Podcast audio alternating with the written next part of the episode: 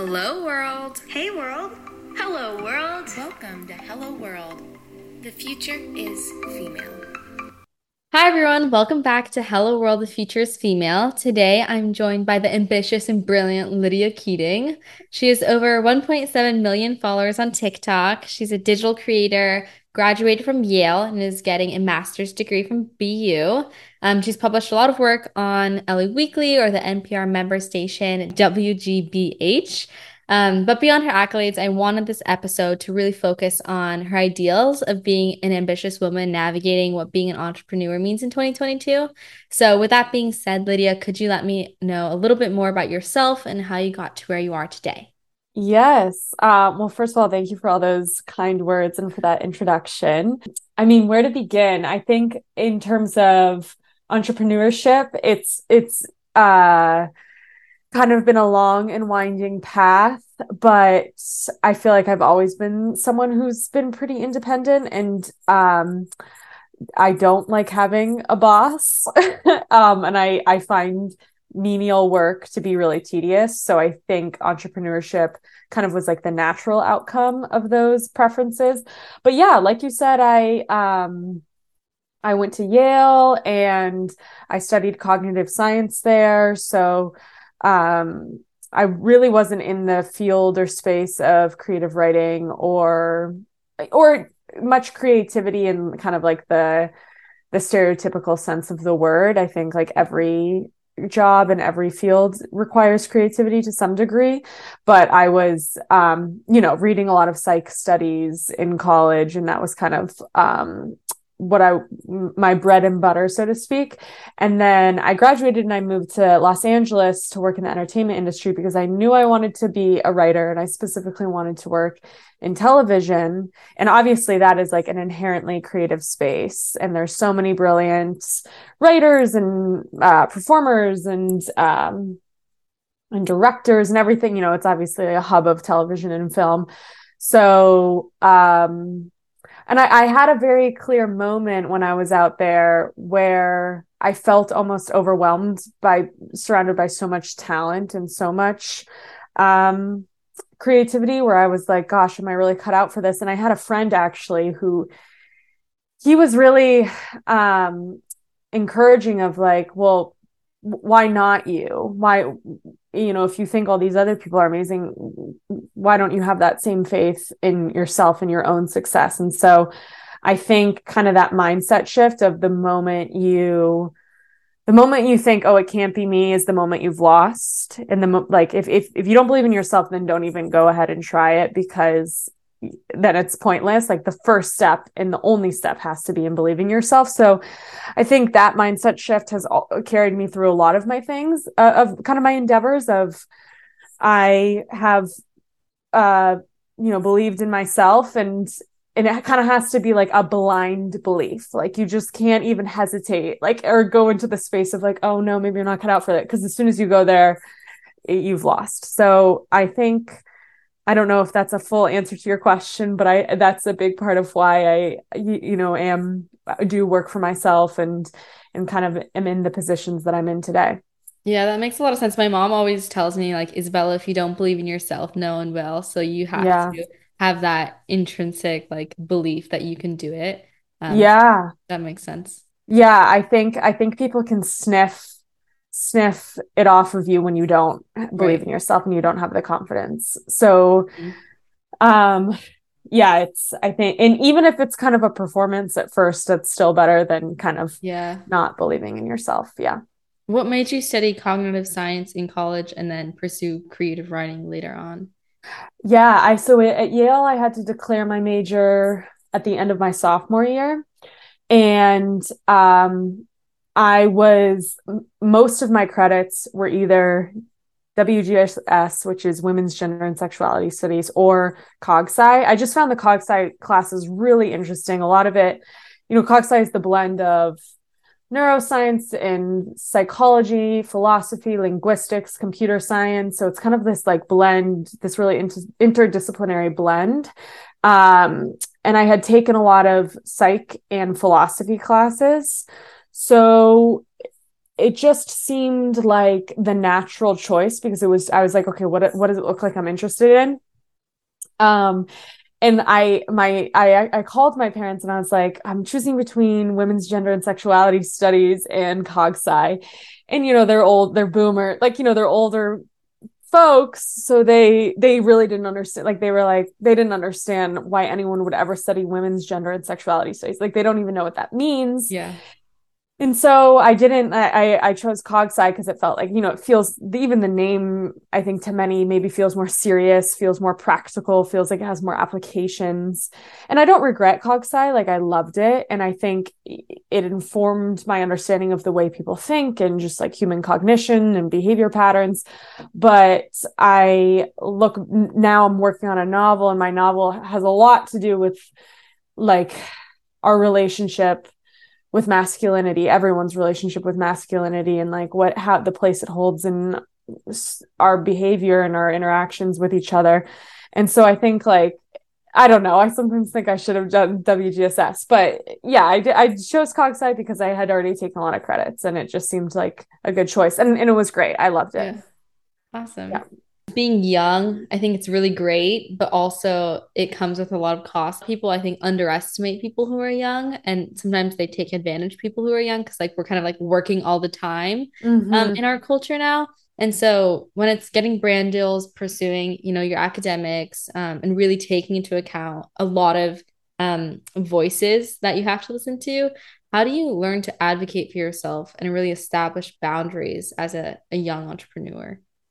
That's a great question. Um, it helps, like, whenever I start to feel like I'm not taken seriously or or I'm just maybe like not getting adequate respect or deserved respect. I think as long as you know you can't control obviously how other people treat you or how they I mean you can set your boundaries and say that this is where I draw the line but i think people you can't you you don't obviously don't have full control over other people's behaviors. So and it's easy to be when someone's treating you badly or not treating you with respect i think it's easy to kind of like get over like, a little overwhelmed by that and then lose track of where your boundaries are and and where the line you draw where you say don't talk to me that way or like this is what i deserve. Um so i think it i mean i i i think it comes with just like always ho- keeping that keeping your boundaries at the front of your mind so that when you're in these interactions where there's potential for them to be crossed you you know immediately when to say it so you don't find yourself in a position where your boundary was crossed 10 minutes ago but you're right. still stuck in this conversation so i just think always being eh, eh, you know i, I think it, it sounds almost selfish, but like you have to protect yourself before you worry about anyone's anyone else's emotions. And I think obviously young women are taught so deeply to that that, that it's their job to make every, everyone else around them feel okay and feel comfortable mm-hmm. and and it's their job to be polite and agreeable right. say yes to things and... yes yeah even mm-hmm. if it's at the cost of their own their own boundaries and their own comfort right so and I, I think and I hope that is changing, but I definitely, as a young girl, that was like ingrained in me, and breaking out of that is tough. And I think even still, when women get angry, they're called crazy. They're right. not called angry. When men get angry, they're just called angry. Mm-hmm. So um, hopefully that's changing, but I think not even.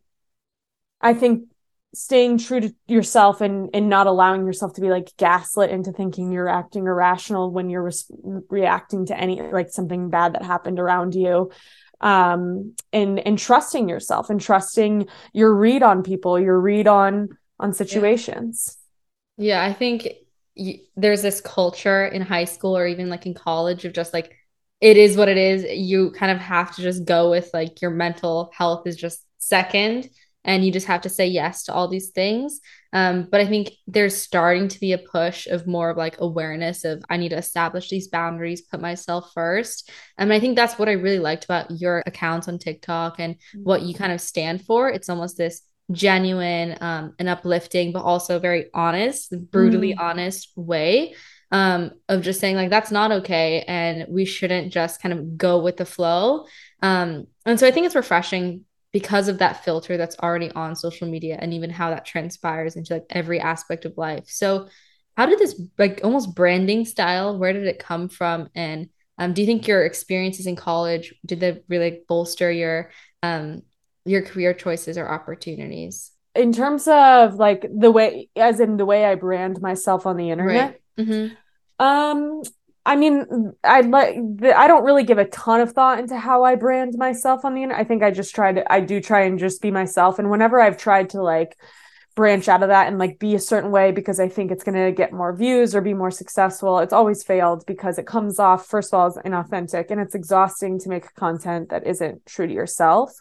So I I haven't given a, given a whole lot of thought to to branding just because it's it's been gr- growing my social media has been definitely an organic process of just like sharing aspects of my life and figuring out okay when i'm oversharing and kind of reeling it in and then maybe not sharing too much and and then not therefore not being relatable. So in that sense i am constantly playing with that the balance um with specifically with that because i don't I've gone through phases where I feel like I'm sharing everything, and that is not good because then you're giving basically everyone an opportunity to comment on what every part of your life, what you're doing bad, what you're doing well, and and it, it is psychologically very exhausting. So I try and as I've got, you know, done it more and more, just like keep a balance of only putting aspects of my life out there that I'm like willing to be that I'm willing to like receive critique or hate on because there's always going to be a hater. There's always going to be mm-hmm. someone in the comments telling you how you could have done it better or wrong. Like for example, for the New York City Marathon, I'm making videos about like the outfits that I'm going to wear and of course there's someone in the comments telling me that I'm that that my outfit isn't going to work for me on the day of my run and yeah. um you know i've run six marathons so i think i'd like to know i i, I know what i'm doing when it comes to what yeah. i should wear and what i shouldn't wear but i don't that to me it doesn't bother me so much that there's mm-hmm. someone saying like saying that in the comments because i'm just like it just doesn't feel so personal like i'm like yeah. they have their beliefs and it's just it is what it is and that's that um so yeah with that with branding that's kind of it's just been kind of an organic thing. When I was preparing for this interview, um, normally people have like one or two jobs um, where they really focus on one thing. And I think that goes for high school as well. They tell you, like, don't really pivot, just kind of focus on one thing so you can be really good at it. Um, but I think it's a very stark contrast to you because you pivot a lot, but you pivot successfully, oh, um, oh, which I think is quite hard to do to have the confidence to do that. Um, so I think it's this aspect of the importance of exploration that you bring and you like really showcase, which I think is important. And so whether it's running, social media, you know, writing, or you know, your stand-up comedy, how do you really know what to do next and when it is the time to quit something? Yeah, that's such a good question. I to your point about like high school and i assume people are giving you this advice of stick to one thing because it's going to help you get into college better yeah, yeah. more easily mm-hmm. yeah I, I mean i think there's some truth in getting really good at like one thing and being the best at it and that sometimes being a ticket to getting into a really good school i personally like you know i much most of my high school years were dedicated only to rowing and and I did get recruited and so that was to go to Yale. So it was like it, that I think there's some truth to that in this in the chapter you're in of your life um but not not everything is about if your priority is getting into like a certain school then sure that might be one approach you take. Plenty of people I know got into really great schools just being super well-rounded people and like that's that's it's obviously they landed in the same exact spot I did without being like highly specialized um, so I guess that, that's not super clear advice uh, with regards to like high school, um, like whether to be focused on just one thing in high school or not. But with my life after college, I definitely, you're absolutely right that I definitely have like pivoted many times. Um, I did stand up, then I did social media. Then I've always been a runner, but then I like really showcased my running on social media. Now I'm, I got my MFA in creative writing. I'm writing a book. So like there's been so many different iterations of my life in the past, especially the past six years. And I sometimes I wonder, is that just a product of I was like so restless in college doing rowing over like every day twice a day just the days kind of being it being like groundhog day over and over and over again that like now i don't want to stick to one thing because it's boring and it reminds me of high school and college. But um, i think there's something to be said about keeping it fresh and just following the little passions as they arise. Um, without there's always the risk of if you do a little bit of everything, then you end up doing nothing. So I try to be careful of that. But, you know, life is meant to be enjoyed and life is meant to be um, fun and exciting and stimulating. So I think that's something that guides a lot of my choices. Mm-hmm. When like getting inspiration and stuff like that, I have been turning to like TikTok and the media. I think that plays such a big role now. Um, mm-hmm. Um, do you think there are like, do you have any recommendations for books, um, articles, or blogs that have inspired you, um, whether it's like pursuing um, academics or your career? Authors that really inspire me uh, George Saunders, Ottessa Moshfegh, Sally Rooney, they all write literary fiction that feels very culturally relevant, which is kind of something I'm attempting to do with my mm-hmm. own writing. In terms of like blogs, I, I mean, I with fitness it's actually interesting. I I only started like watching YouTube videos and and consuming a lot of digital content when I started making it myself. Like I think people talk about like growing up on YouTube, and I certainly did not. Like I didn't even yeah. know vloggers existed. I didn't know who Emma Chamberlain was until I started making content and like learned she was like the queen of the internet and like so so I definitely there's a uh, fitness creator who I love. Her her account is Anna Archer Fitness. She's mm-hmm. British. She's a lot younger than I am, so sometimes I'm like, am I like a weirdo like watching her content? But it's it, it inspires me, and I think she has a really playful approach to working yeah. out, where it's like not so regimented and serious, and go to the gym when you want to and have fun and. Yeah. Um, so that's where I get some fitness information, uh, inspiration. I, I mean, I follow also like professional ultra runners. Um, so I, and I'm obviously so far from their level, but I, I find even though I'll likely never reach that, I, I find cons- like watching the best of the best is really inspiring yeah. and like, um, and then I mean, I follow so many fashion girlies because I love fashion. so yeah, like I, I think like I, yeah. I don't really there's no specific newsletter, but like there are like a fashion creator yeah. I love is Montana. Her account is Montana Experience, and a lot of her clothes are like bright and colorful and fun. So yeah, I don't know if that's helpful. No, that makes sense. I remember I was watching one of your videos, and you were like, start to notice your media habits and what you find cool and interesting to watch because that really shapes like what is what are you interested in and i think people like are like i don't have no idea like yeah. start to notice who you follow and what you yeah. think is is interesting so yeah i think that totally makes sense um, yeah you were saying to close out this interview, I always ask everyone because I think it's interesting to understand um, their stories and what kind of their like end goal is. So, how do you think you will change the world now or even in the near future?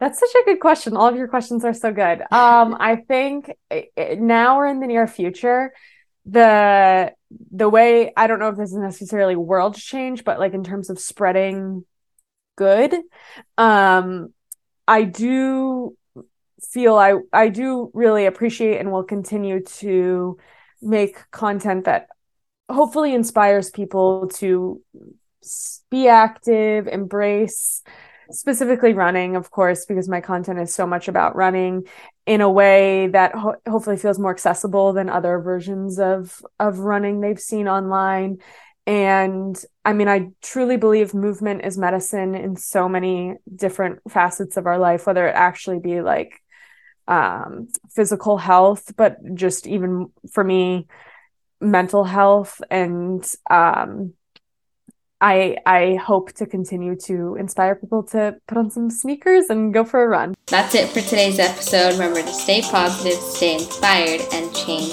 the world. Bye, everyone.